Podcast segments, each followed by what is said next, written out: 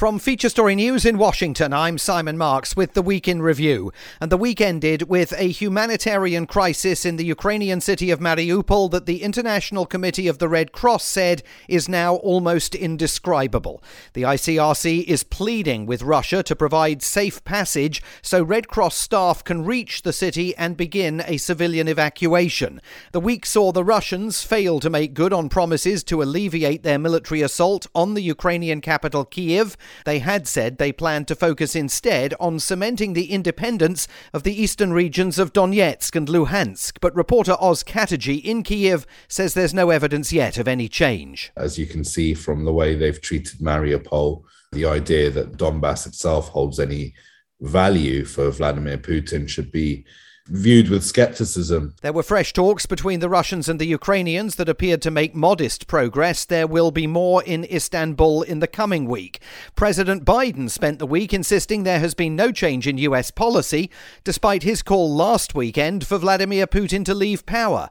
At the White House on Monday, he insisted he was simply expressing a personal viewpoint. Number one, I'm not walking anything back. The fact of the matter is, I was expressing the more outrage I felt toward the way Putin is dealing in the actions of this man. But I want to make it clear I wasn't then, nor am I now, articulating a policy change. The news in Britain this week was dominated by rising concerns over the cost of living. New caps on energy prices kicked in on Friday that see unprecedented increases. An average household will pay another £700 a year. Financial journalist Michael Wilson. People are going to have to really work out whether they're going to have to spend their money on heating or spend the money on eating. We're all going to have to pay higher bills from right now. In the US, President Biden announced he would try to reverse rising petrol prices by releasing a million barrels of oil from America's Strategic Petroleum Reserve every day for the next six months.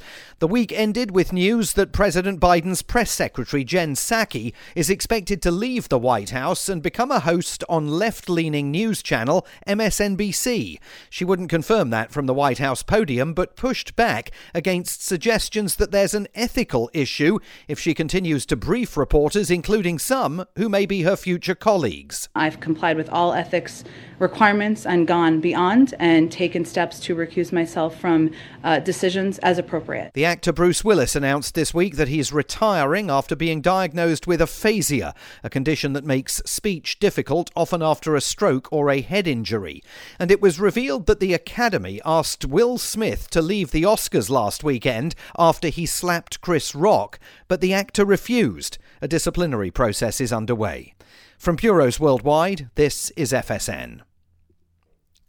Following positive jobs numbers on Friday, US investors will take a keen interest in the release of minutes from the last Federal Reserve meeting during the upcoming trading week, with the preview from FSN's business desk in New York, Will Denzelo. When the Federal Reserve met in mid March, policymakers agreed to lift interest rates in the US for the first time since 2018 in a bid to curb soaring inflation. On Wednesday, the minutes from that meeting will be released providing Wall Street with fresh insight on the Fed's thinking regarding the pace of future rate hikes. The central bank has suggested there could be six more rate increases this year. At long last, lynching is now officially a hate crime under US federal law.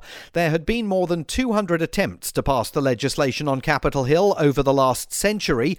Finally, the hateful hallmark of America's civil rights struggle, dating all the way back to the era of slavery, can be prosecuted as a federal hate crime. Vice President Kamala Harris was one of the champions of the legislation. Today, we are are gathered to do unfinished business, to acknowledge the horror in this part of our history, to state unequivocally that lynching is and has always been a hate crime. Lynching is not a relic of the past. Racial acts of terror still occur in our nation. And when they do, we must all have the courage to name them and hold the perpetrators to account. In the coming week, more talks between the Russians and Ukrainians in Istanbul. The EU is expected to unveil more sanctions against Russia. And the sentencing of the Parkland High School shooter who killed 17 people in 2018 gets underway in Miami. Those stories here and on FSN's affiliated TV and radio networks worldwide. And that is the Week in Review from Feature Story News. Simon Marks reporting.